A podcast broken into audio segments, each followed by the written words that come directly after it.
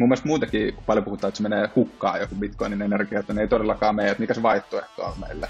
Että onko vaihtoehto se, että me ollaan fiat-rahassa ja me kaikki varastetaan meidän aikaa. Ja niin paljon ei niin kuin, myös keskustelu semmoistakin oteta huomioon sitä, että paljon niin kuin nykyiset järjestelmät kuluttaa resursseja. Tämä on Mikä ihmeen Bitcoin podcast. Toivottavasti sinulle kuuluu hyvää. Minä olen Eetu ja toimin tämän podcastin isäntänä. Podin tarkoituksena on tuottaa informaatiota Bitcoinista helposti ymmärrettävällä tavalla. Eiköhän siis aloiteta. Oikein paljon tervetuloa jakson pariin.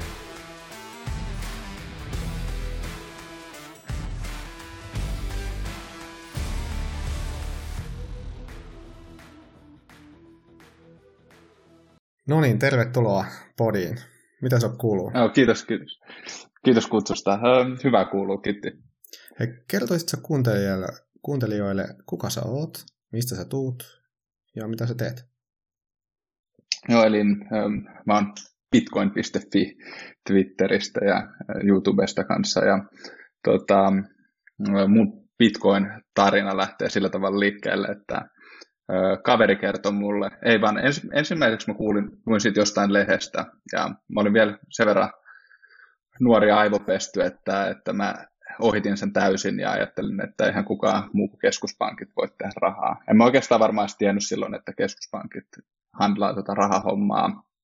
Jotenkin vaan oli semmoinen, että, että niin kuin valtion tai jonkun pitää tehdä se raha, että ei voi vaan luoda tyhjästä sitä. Ja sitten se unohtui pitkäksi aikaa ja sitten tuossa muutama vuosi sitten niin kaveri kertoi siitä ja sitten mä ostin bitcoinia ja ostin huiput, sen kuplan huiput ja sitten se hinta lähti droppaamaan siitä ja mä ihmettelin, että mitä ihmettä, ihmettä on tullut ostettua, että mikä homma tämä on, että arvosta hävinnyt 50 prosenttia ihan lyhyessä ajassa. Ja sitten tota, mulla ei kaksi vaihtoehtoa, että joko mä selvitän nyt, että mikä tämä Bitcoin on, tai sitten tota, mä myyn nämä pois. Ja mä sitten lähden selvittämään, että mikä se on. Että mä olin aikaisemmin mennyt vähän kaninkoloon niin tuossa rahahommassa, että mitä raha on, mutta mä en ole niin, niin syvälle vielä kumminkaan mennyt siihen, että mä tiesin, että, että niin kuin, liikepankit, niillä on semmoinen vähimmäisvarantojärjestelmä, että ne voi lainata rahaa, mitä niillä ei ole. Ja niin kuin, silloin kuulosti korvaan epäreilulta, nyt se kuulostaa niin kuin kusetukselta korvaan. Ja, äm, mä jotain mietin kullankin ostamista ja tämmöistä olin, tai olin miettinyt. Mutta sitten tota, kun mä olen tutkinut Bitcoinia, mä katson paljon noita Andreas Antonopouloksen videoita ja Trace Mayeria ja tämmöistä. Ja sitten pikkuhiljaa alkoi muotoutua päässä niin pala palalta, että mikä tämä oikeastaan on. Et, et aluksi on jotenkin niin outo skene se Bitcoin, että, että niin kuin, mitä ihmettä, että tässä, tässä ei mitään järkeä, että tämä fyysisenä missään ja tämä on vaan bittejä tietokoneella, mutta niin se vaan on, että eurotkin on bittejä tietokoneella, mutta bitcoinit on vaan äh, rajallisempia tai niitä on vaikeampi tehdä niitä hyväksyttyjä bittejä. Kiitos vastauksesta. Hei, nyt rehellinen ole, ole itsellesi. Kuinka lähellä se myynti oli? Se oli aika lähellä.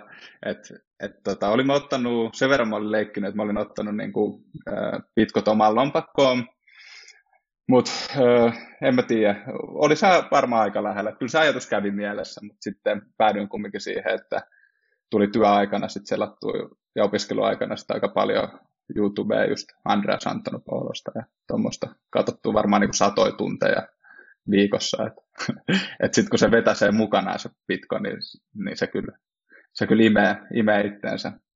Jep, tiedän tunteja ja sillä kysyn tuota, että moni on varmasti nyt tullut nousimarkkinan aikaan Bitcoiniin mukaan ja sitten haluaisin kuitenkin varoittaa sitä, että se ei välttämättä mene suorana ylös, vaan sieltä voi tulla se laskumarkkina seuraavaa puolintumiseen sitten, kun aletaan lähestymään. Ja sen takia tuon kysymyksen sullekin asettelin ja halusin kuulla tällaisen kokeneman skeneessä olleen, olleen tota, rehellisen vastauksen siihen, että kaikki me kuitenkin ollaan ihmisiä ja tehdään virheitä ja niistä pitää ottaa opiksi.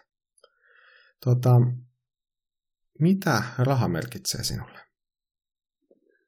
Raha on, mä näen sen semmoisen työkaluna, että ei tarvitse käydä semmoista vaihdantataloutta, että, että se on semmoinen, mihin voidaan sitoa hetkellisesti aikaa. Tai niin kuin, että jos mä teen töitä ja mä saan siitä, siitä rahaa, niin mä oon sitonut tavallaan mun aikaa ja vaivaa siihen, siihen rahaan.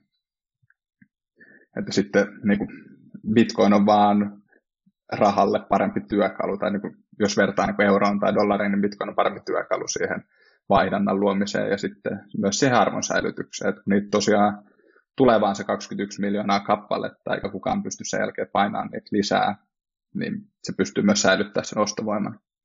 Kyllä, kiitos. Pidätkö itseäsi Bitcoin maksimalistina? No tuntuu siltä, että sitä enemmän menee tuonne niin tekkipuolelle ja ymmärtää, että miten se toimii ja mitkä on niin kuin rajoittavia tekijöitä ja minkä ongelman Bitcoin haluaa, minkä ongelman Bitcoin haluaa ratkaista, niin, niin, niin kuin loogisesti mä oon jotenkin päätynyt maksimalismiin, että, että voihan tuolla olla jotain koineja tai tokeneita, jolloin jotain arvoa tai käyttöä, mutta sitten jos joskus tarvii niitä, niin mä voin vaihtaa vaikka pitkoja niihin. Et en, mä, en mä näe, että mä lähtisin niin ostamaan niitä tuolta markkinoilta sitä varten, että ehkä joskus tätä käytetään. Että mä, mä pysyn silleen ihan pitkossa vaan. Kiitos. Miksi Bitcoinia on niin vaikea ymmärtää sitten alkuun ja mistä on lähtöisin tämä syvälle juurtunut ajatus, että Bitcoin ajatellaan ainoastaan rikollisena rahana huumeiden ja muun bisneksen ylläpitämiseen? No, itsellä ainakin oli se, että oli jotenkin niin jotenkin aivopesty siihen, siihen että koulussakaan ei oikein opetettu, ei ole niin kyseenalaistettu sitä rahaa, että oli paljon puhetta oli rahasta ja inflaatiosta, mutta niin kuin missään vaiheessa ei kyse, kyseenalaistettu sitä rahajärjestelmää, että minkälainen se on. Ja mikä se toinen jatko kysymys on? Niin, niin aivan. Eli koska se on niin erila, tai niin kuin, koska sitä ei ehkä ole ikinä kyseenalaistettu hmm. sitä rahajärjestelmää, niin, niin se, se osittain ehkä vaikeuttaa sitä, että se ohitetaan just niin kuin moni, on, moni bitcoiner on sanonut semmoisella niin olankohautuksella, että mm. se voi toimia, koska siellä ei niin kuin kukaan valtio tai tämmöinen iso toimija ei ole takaamassa sitä. Ja sitten kun siihen perehtyy vähän enemmän, niin ymmärtää vaan, että se on vain kirjanpitojärjestelmä, niin kuin pankkienkin kirjanpitojärjestelmä, mutta ainoa ero on, että se kirjanpito on hajautettu ja sitä ei kontrolloi kukaan yksittäinen ihminen. Kiitos. Miten selittäisit ystävällisi tai vähän vanhemmalle sukulaiselle, että mitä Bitcoin on? Öm, no on aina hankali, että, että mä oon tehnyt YouTubeen äh, sen takia bitcoin.fi-kanavalle äh, videoita noista, koska tosi monen jutun selittämiseen helpottaa se, että, että on jotain niin kuin havainnollista, jotain mitä niin kuin sä näet sun silmillä. Että, että joku louhintakin on tosi vaikea selittää, vaan niin kuin verbaalisesti, että, että niin kuin, sitä voi koittaa aina, mutta, mutta se ei ole niin, niin helppoa kuin vaan se, että sä voit näyttää, että mitä niin kuin jollekin SHA-256 funktiolle tapahtuu, kun sä syötät sinne data inputtia, tietoa ja niin se helpottaa. Se visuaalisuus siis. Joo. Kyllä.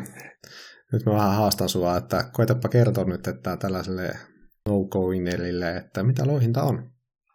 Mm, siis louhinta, ähm, se pitää ehkä lähteä liikkeelle siitä, että mikä on niin kuin, mitä se louhintakone tekee. Eli se laskee tämmöistä SHA-256-funktioa, hmm.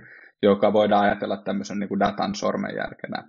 Eli meillä on dataa ja sitten jokaisella datalla on aina uniikki sormenjälkensä.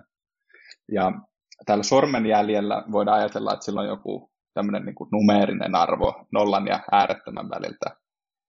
Ja sitten tämä louhinta on se, sitä Bitcoinissa, että me muutetaan sitä dataa, joka luo sen sormenjäljen, sen uniikin ähm, heksadesimaalin tai bittionon, ja me yritetään saada se osumaan tämmöisen niin kuin, Bitcoinin verkon vaatiman vaatimustason äh, niin kuin sinne parametrien sisään. Eli esimerkiksi jos me arvotaan numeroa me tarvitaan datan sormenjälki, joka on niin kuin numeeriselta arvoltaan nollan ja äärettömän väliltä, niin meillähän riittää ihan mikä vaan data, ja tuottaa mm. aina sen, se on niin aina nolla ja äärettömän välillä. Mutta sitten jos me aletaan rajoittaa sitä, että sen ähm, datan sormenjäljen, eli tämän hashin pitäisi olla vaikka nollan ja sadan tuhannen välillä, niin silloin mikä tahansa data ei enää kelpaakaan, vaan joudutaan tekemään monia eri arvauksia monella eri datalla siihen, että me saadaan, saadaan tämmöinen sormenjälki, jonka numerinen arvo on, on tota, osu siihen niin kuin Bitcoin-verkon vaatimaan, vaatimalle vaati, vaatimustasolle. Eli niin kuin louhinta yksinkertaisuudessa on sitä, että se data on aika vakio, että siellä on, siellä on niitä transaktioita ja sitten siellä on lohkon numeroa ja edellisen lohkon hashia, eli tätä, just tätä sormenjälkeä. Sitten sinne muutetaan vaan semmoista nonseksi kutsuttua numerosarjaa, joka aina muuttaa, kun sitä no, nonsea muutetaan, niin se muuttaa koko sen lohkon hashia. Sitä louhia tekee niin kauan, kunnes ne löytää semmoisen lohkon, jonka se hash, eli tämä datan sormenjälki on, on tota, osuu siihen Bitcoinin verkon vaatimalle vaatimustasolle. Kiitos. En tiedä, oliko yhtään selvä selitys. Hyvä oli. Mä linkitän tuohon videon alapuolelle. Löytyy hyvä YouTube-video juuri teikäläisen tekemäni, että mitä, mikä on louhinta. Ja louhinnasta saadaan sitten tuota, lohkopalkkio ja sitten on tämä lohkopalkkion puoliintuminen, niin näitä, näitä niin kuin sanoja kuulee puheessa, mutta osaisitko kertoa sitten helposti ymmärrettävällä tavalla, mitä nämä ovat? Okei, okay, eli äm, aluksi uusia bitcoineja oli verkossa nolla. Eli uudet bitcoinit tulee verkon käytettäväksi silleen, että joku louhii lohkon. Eli joku arvaa äh, semmoisen nonsen sinne lohkoon, että se bitcoin-verkko hyväksyy sen lohkon, ja tästä tämä louhia saa sitten palkkioksi äh, bitcoineja. Aluksi näitä bitcoineja sai 50 bitcoinia per lohko. Ja sitten tämä, ja tätä, tätä niin kuin bitcoinia, jota saa sen lohkon louhimisesta, niin kutsutaan lohkopalkkioksi. Mm. Ja sitten tämä lohkopalkkion puoliintuminen on sitä, niin kuin nimensä mukaisesti se lohkopalkkio puoliintuu. Eli joka 210 000 lohko, eli joka noin neljäs vuosi, ja se lohkopalkkio jaetaan kahdella. Eli aluksi, kun se oli 50 bitcoinia, niin sitten 210 000 lohkoa meni, meni eteenpäin, niin sen jälkeen se oli 25, sitten se oli 12, ähm, livenä on vaikea tehdä matikkaa, 25 jaettuna kahdella, eli 12,5, ja nyt se on 6,25.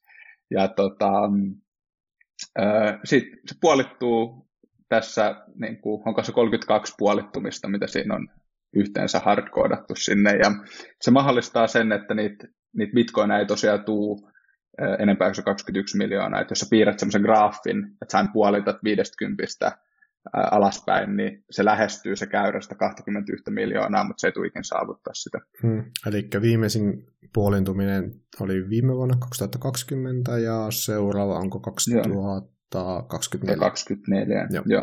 Ja yleensä sitten, niin kuin nytkin näkyy markkinoilla, että tämän puolintumisen jälkeen niin toi hinta lähtee aina, aina tota laukalle ja se ilmeisesti johtuu siitä, että suurin myyntipaine tulee näiltä louhijoilta, koska niillä on kiinteitä kuluja, sähkölaskuja ja muuta, mitä mm. niitä pitää maksaa.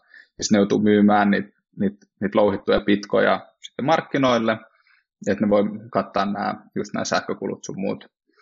Mutta tämäkin on, tämä on tosi mielenkiintoista, koska tämäkin on muuttumassa, että tosi moni mineri on alkanut rahoittaa, rahoittaa tota niiden ö, toimintaa velalla jolloin se bit, uusien bitcoinin myyntipaine markkinoille niin pienenee tai saattaa pienentyä. Okei, onko tuossa riskejä sitten, että tulee ylivivutusta ja korttipakka kaatuu? No on ainahan, kun pelataan lainalla, niin on, se tuntuu olevan niin kuin nykyään enemmänkin tämmöinen niin kuin tapa pelata lainalla, että kaikki yritykset ottaa lainaa. Että on se ihan järkevää, jos, jos korot on alhaalla ja pystyy niin kuin pystyy niin kuin, kattamaan ne lainasta koituvat kulut. Onko sulle tuttu tuo Plan Bin Stock to Flow-malli? Joo, on. Sehän on, on tuttu. jopa pelottavan tarkka. Onko sulla, tuota, oletko sä itse sitä tutkinut, että miten, miten kun hän julkaisi sen joskus ekoja kertoja, kun on kahlannut niitä niin kuin hänet viittään taaksepäin ja niitä mallinnuksia, niin hän on niin kuin suunnilleen, no piirtänyt sen, ka- piirtänyt sen, että kuinka se hinta menee ylös ja se pelottaa, että miten hän on ollut niin oikeassa. No. Joo, mä oon kanssa tutustunut siihen jonkun, jonkun verran ja siinä just näkee, näkee ne puolintumiset, että, hmm. että siinäkin se stock to flow, sehän vertaa siis sitä olemassa olevaa kapasiteettia siihen, että paljonko sitä uutta tulee, eikö? Mm. Stock to flow, joo. Ja, ja sitten kun se flow-osa pienenee sen puolintumisen johdosta, niin se hinta tämän stock to flow-modelin mukaan niin nousee. Ja se on ollut kyllä pelottavan tarkka, tarkka nyt lähiaikoina, että, että mielenkiintoista nähdä, mitä tapahtuu. Että jos katsoo aikaisempia vuosia, niin sehän hinta on niin kuin yliampunut siitä, siitä aina sit stock to flow-modelin, niin kuin, miten se on piirretty. Nythän se menee, niitähän oli kaksi, onko se toinen onkin 100 tonnia, toinen mm. on joku 288. Ja ne ei mun mielestä ennustanut, jos mä muistan oikein, niitä huippuja, vaan öö, enemmänkin sitä, että mikä se keskiarvo on, on jollain aikavälillä. Jos siihen, siihen tota, katsoa, että missä vaiheessa me ollaan tätä härkämarkkinaa, niin vielä hyvin alussa näyttäisi olevan tämä touhu, mutta disclaimerit, että jokainen tekee omat tutkimuksensa totta kai, että no. ei, emme jää täällä sijoitussuosituksia. On, ja tuommoisten härkämarkkinoiden, tai ajoittaminen on aina vaikeaa mm. sijoituksissa muutenkin, että ehkä semmoinen, se miten bitcoinia kannattaa ajatella ehkä sijoituksena, vaan semmoisena niin säästämisteknologiana, että, että, mm. että kukaan ei pysty painamaan niitä yksiköitä lisää, jolloin kukaan ei pysty varastamaan sun aikaa. Jep. Mulle oikeastaan Bitcoin opetti säästämisen uudelleen. Että just keinon säilyttää omaa varallisuuttaan. Ja tota, multa on kysytty monesti, että mikä se lohkoketju on, ja mulla ei ollut oikeastaan siihen sellaista helppoa, helposti ymmärrettävää vastausta olla tarjota, että on sitten antanut kasan linkkejä, että katso toi ja toi YouTube-video, niin kertoisitko kuuntelijoille, että mikä on lohkoketju? No niin kuin, kun mietitään lohkoketjuun, niin ehkä voisi helposti lähteä liikkeelle siitä, mikä on lohko.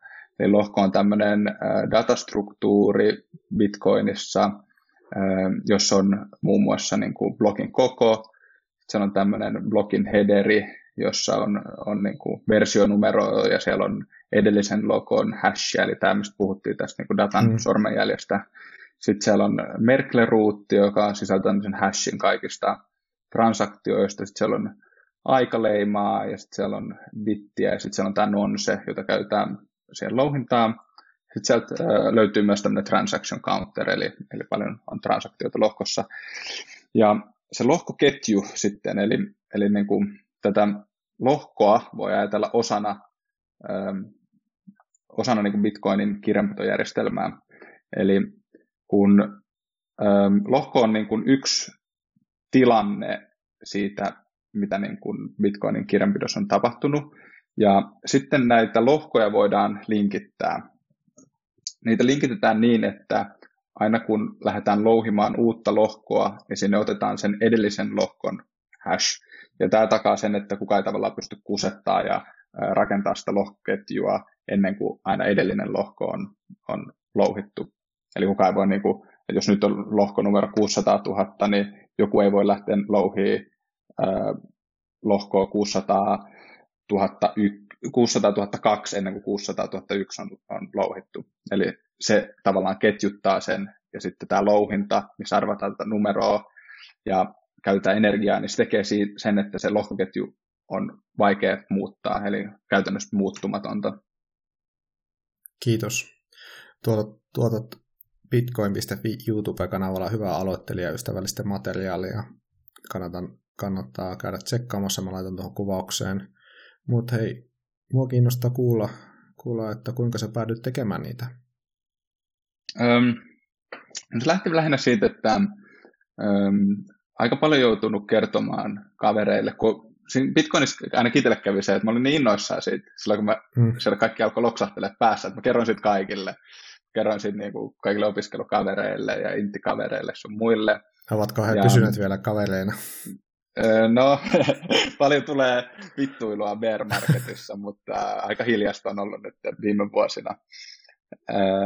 mutta tota, niin heille, heille aloin kertomaan ja sitten mä huomasin, että, että on aika vaikea, kun yleensä keskustelu Bitcoinista nousee esiin jossain, ollaan jossain opiskelijariennossa kaljalla tai muualla mm. ja sitten kun aloittaa selittää, niin mun pitää hakea kynä ja paperia, että mä saan selitettyä kaikki jutut niin kuin, ja visualisoituu sen. Ja sitten mä ajattelin, että mä voisin tehdä YouTubeen tuommoisia helppoja videoita, mitä ihmisten niin kuin, ne voi jakaa, ne on äh, semilyhyitä pätkiä ja mä yritän aina mennä johonkin tiettyyn aiheeseen, aiheeseen. Mä pitää sen semmoisena, niin kuin, että rajata sen näin tiettyyn aihealueeseen. Et mä katsoin muutamia niin kuin, että aluksi, että mitä kaikkea suomenkielistä Bitcoin-matskua on, niin ne on semmoisia 20-30 minuutin videoita, sitten, jos selitetään tosi laajasti se Bitcoin. Yleensä se on ainakin niin kuin tuolla teknisellä alalla, että jengi kiinnostaa joku spesifi juttu, että mitä se louhinta on. Ja se, mm. sitten kun pystyy tarjoamaan sen, että sen tiedon saa just katsomalla jonkun viiden minuutin videon, ja toivottavasti ymmärtää sen sen jälkeen, niin, niin mä näin siinä arvoa ja hyötyä sitten bitcoinereille. Kiitos. Ja itselle totta kai, koska ei tarvi aina olla selittämässä, että voi vaan laittaa se louhintavideon tai niin mikä on lohkoketjuvideon.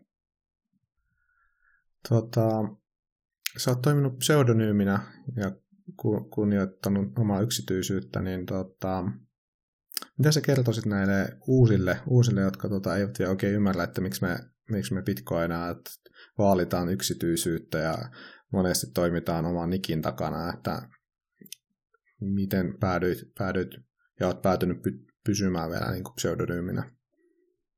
No mä en näe hirveästi tarvetta sitä, että levittää sitä, että kuka mä oon, koska sille ei oikeastaan pitäisi olla väliä. Et, mä yritän laittaa informaatioa verkkoon ja mä yritän tehdä sitten mahdollisimman oikein, oikein tai niin kuin, että se on mahdollisimman oikein se informaatio ja vaan sillä ehkä pitäisi olla, olla väliä. Ja ehkä Bitcoinissa yleisesti tämä pseudonyymius tulee siitä, kun Bitcoinin perustaja Satoshi Nakamoto oli myös pseudonyymi. En nyt mitenkään vertaa itteeni Satoshiin, koska, koska me ollaan molemmat pseudonyymiä, mutta ehkä sieltä lähtee semmoinen, semmoinen ajatus siitä, että ei sille oikeasti väliä, että mikä sun nimi on tai miltä sä näytät, vaan sillä informaatiolla, mitä sä tuotat. Kiitos vastauksesta. Mitä mieltä sä oot, jos Satoshi päättäisi nyt tulla takaisin ja kertoisi, että mä oon mä ja nyt mä tuun ottamaan ja lunastamaan mun bitcoinit? No, tervetuloa. jos myyt, niin mulla on ostohousut jalassa. No niin. Mutta sulla ei olisi pelkoa, että tuota, kurssi romahtaisi? Voisi hetkellisesti ehkä romahtaa, mutta ne on niin kuin lyhyen aikavälin juttu. Et mä ajattelen mm. tätä niin kuin pitkällä 10-20 vuoden aikajänteellä. Et ei, sille, sille ei oikeastaan väliä, että kuka Satoshi on. Ehkä se jonkun kultin saisi perustettua itsensä ympärille tai muuta, mutta, mutta ei se niin kuin siihen protokollaan pystyisi hirveästi vaikuttaa, eikä varsinkaan siihen, että, että mitä, mitä, mä, mitä softaa mä ajan tuolla mun full nodella, että, että Satosille mm. ei ole siihen sanavaltaa. Kiitos. Miksi ja miten on mahdollista, että hyperbitcoinisaation jälkeen 99 prosenttia sodista lakkaisi?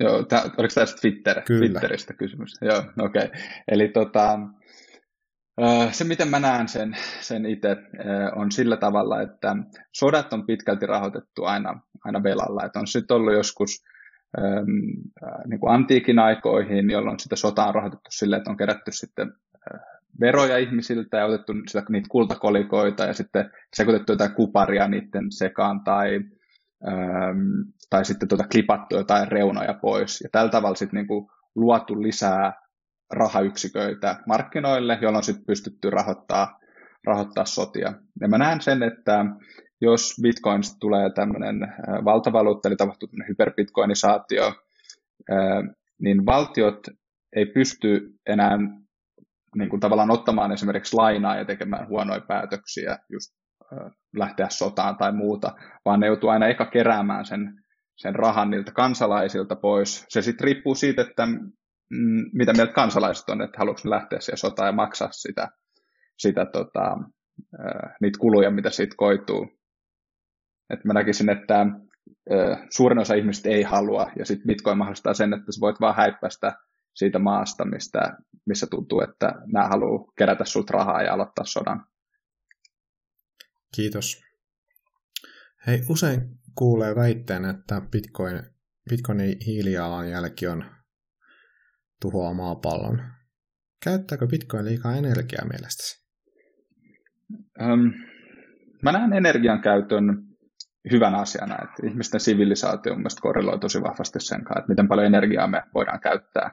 Ja helposti vedetään, kun katsoo niin kuin mainstream-mediaa ja muuta, että helposti vedetään yhtä suuruusmerkit, että energiankulutus on yhtä kuin saastuttaminen. Hmm. Että paljon bitcoinia käytetään niin kuin esimerkiksi, tai paljon bitcoinin louhinta käyttää niin kuin hukkaenergiaa just jostain semmoisista paikoista, missä ei ole suoraan sitä kysyntää ja ei ole ehkä infraa, millä sen energian siirrettäisiin kuluttajille, niin sinne voidaan viedä sitten bitcoin-louhioita ja sitten louhia ja louhia ja sitä kautta saada se tavallaan semmoinen stranded energy käyttöön. Ja sama myös, jos on jotain hukka, hukkaenergiaa. Suomessa mä oon miettinyt, että olisi tosi makea esimerkiksi lämmittää kämppä bitcoin-minereilla. Että jos sen saisi jotenkin lä- lämmitettyä niin kuin lämpimän veden sillä, niin sehän olisi vaan plussaa, jos on muutenkin sähkölämmitys himassa. Oletko se mennyt tuota ajatusta ollenkaan pidemmälle, tehnyt mitään laskelmia tai onko se realistista? Öö, en ole, siis mä louhin joskus opiskelija-aikoina opiskelijakämpässä. Mulla oli ilmainen sähkö, mutta kuluu rahaa. mutta mut en ole sen, sen niin kuin enempää, enempää laskeskellut noita. Että... Kun nythän oli Siberiassa käsitykseni mukaan tällainen pieni tuota, villitys, että on just tuota, käytetty paljon niin kuin sitä bitcoinin louhimisesta tullutta lämpöä sitten niin kuin asunnon lämmitykseen, mutta tuota, kun en ole lukenut sitä kolumnia, niin en pysty tuohon enemmän, enempää sehän on, muuta kuin Sehän on ihan niin kuin, mun mielestä hyö, tosi hyödyllistä se, hmm. että sen, jos siitä saa vielä lämmön käyttöä. Mun mielestä muutenkin, kun paljon puhutaan, että se menee hukkaan joku bitcoinin energia, niin ei todellakaan mene, että mikä se vaihtoehto on meille. Hmm. Että onko vaihtoehto se, että me ollaan fiat-rahassa ja meiltä kaikki varastetaan meidän aikaa. Hmm. Ja niin paljon ei niin kuin, noissa keskusteluissa semmoistakin oteta huomioon sitä, että paljon niin kuin nykyiset järjestelmät kuluttaa resursseja. meidän, niin kuin se yhtälö, mikä meillä on tällä hetkellä Fiat-maailmassa, on se, että meillä on rajallinen resurssi maapallolla, tai meillä on ma- rajallinen määrä resursseja maapallolla, mutta sitten meillä on ihan rajaton määrä sitä rahaa, jolla helposti syntyy sit ylikulutusta ja semmoista, että niinku se, se fiat-raha mahdollistaa niinku tavallaan heikkojen sijoitusten ja tämmöisen niinku huonojen toimijoiden tota, toiminnan. Ja sitten taas tämmöisessä Bitcoin-standardissa, niin koska se raha kerryttää ostovoimaa joka vuosi niin, tai ajan mittaan, niin silloin yritysten pitäisi oikeasti olla aika hyviä ja sille tehokkaita toimijoita, että ne saa sen rahoituksen. Et nyt tuntuu, että jengi ottaa nolla korolla lainaa ja perustelee mitä tahansa pets.com ja tuolla, tai vähän niin kuin katsoa, mitä tuolla defiskenessä tällä hetkellä, hetkellä menee. Että niin kuin, se ei nyt ole lainarahalla, mutta se on niin käytännössä tyhjästä luotua. Hmm. Monesti just tuo on, tuo keskustelun taso on sitä, että on niin kuin todella äärilaitoja, että on joko tai, ei, ei niin kuin oteta selvää asioista, ollaan, ollaan vaan toista mieltä asiasta ja ei nähdä edes sitä vastapuolta, niin kysynpä vaan, että sekä on se rakentava tapa käydä keskusteluita ja oppia uusia asioita, että me ollaan kyllä aikamoisia mm. vesseleitä ja muutoshaluttomia me ihmiset, että Joo, mä en tiedä, oletko huomannut itse, mutta mulla ainakin kun tutustu Bitcoiniin, niin mun kaikki mm. turha kulutus on hävinnyt. Ja kaikki tuotteet, mitä mä nykyään ostan, ne on niin kuin oikeasti puntaroitu, että tarviinko mä tämän, mikä tämän käyttöikä on, onko tämä semmoinen, mitä mä käytän. Ja tosi monesti, varsinkin aluksi, kun tuota ajatusluuppia kävin, jäi juttuja ostamatta. Et piti sen mieluummin siellä pitkossa. Jos, tää, tää on niinku, jos tämmöiset ilmiöt on, on, tapahtuu kaikilla, niin sehän vähentäisi tätä meidän niin kuin muovipaskan ostamisesta, ostamista aika paljon. Ja tämmöistä niin kuin, ö, eri valmistajien olisi pakko tarjoa oikeasti parempia ja kestävämpiä tuotteita, että ne saisi myytyä.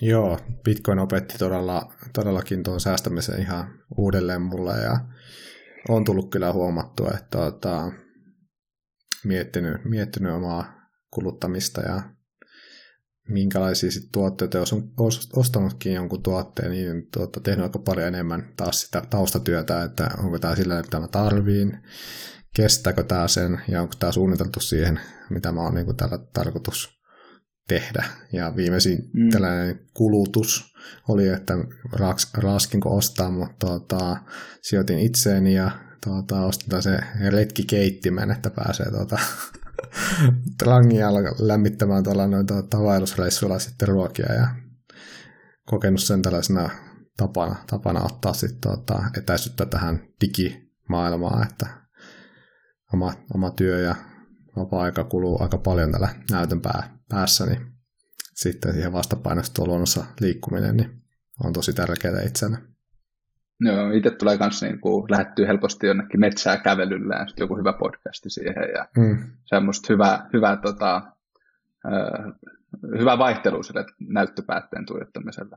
Kyllä, voi suositella, suositella kyllä kaikille avoimesti, että tuulettaa vähän omia ajatuksia. Hei, ketä sä suosittelisit seuraamaan Twitterissä, jos laitat vaikka kolmesesta pikkiä ja tuota, mahtavaa, jos ovat suomalaisia, mutta kaikki, kaikki käy kyllä ja olisi sellaisia helposti ymmärrettävää Bitcoin-sisältöä tuottavia henkilöitä. Um, mitähän mulla tulee nyt mieleen? Um, Veeti Bitcoinia on ainakin hauska seurata. Joo. Ja sitten ähm, tämä Niko, mikähän sen tämä at-merkki on, Omnifin. Joo. Ja mm, hassujen kanssa, niin kuin, tai hy- hyviä seurattavia hassuja, mutta toi Rafe, PTC Paradigm ja Bitcoin kuiskaa ja Meemulantti. Joo. Että nämä nyt tuli niin kuin ekana mieleen. Joo, mä laitan ne tuohon kuvaukseen. Kiitos. Joo. Hei, jos kuuntelija haluaa laittaa sinulle kysymyksiä, niin mistä se nyt aloittaa? Öö, Twitteristä bitcoin.fi. Mä en ole varma, teekö mä ikinä sähköpostia tälle bitcoin.fille, mutta tota, Twitterissä laittaa mulle viestiä, niin mä yleensä vastailen aika nopeasti. Ja saa laittaa, ja on toivottavaa, että jos tulee joku idea jostain videosta, mitä haluaisi nähdä tai muuta, tai on joku epäselvyys jossain, niin laittaa vaan viestiä, niin mä voin yrittää tehdä videon tai sitten selittää sen ihan chatissa. No niin. Hei, viimeinen kysymys. Oletko sinä Satoshi? en ole, en ole Satoshi, vaikka ollaan molemmat pseudonyymejä. Tämä on hyvä lopettaa. Hei, kiitos, että pääsit tulemaan. Toivottavasti kiitos. tuut joskus uudelleen. Joo, mielellään, mielellään. Tämä oli tosi kiva. Tämä oli eka podcast, missä mä oon ollut. Tämä oli jotenkin jännitti vähän, mutta oli tosi hauskaa. Kuin myös. No niin, morjes. Moro.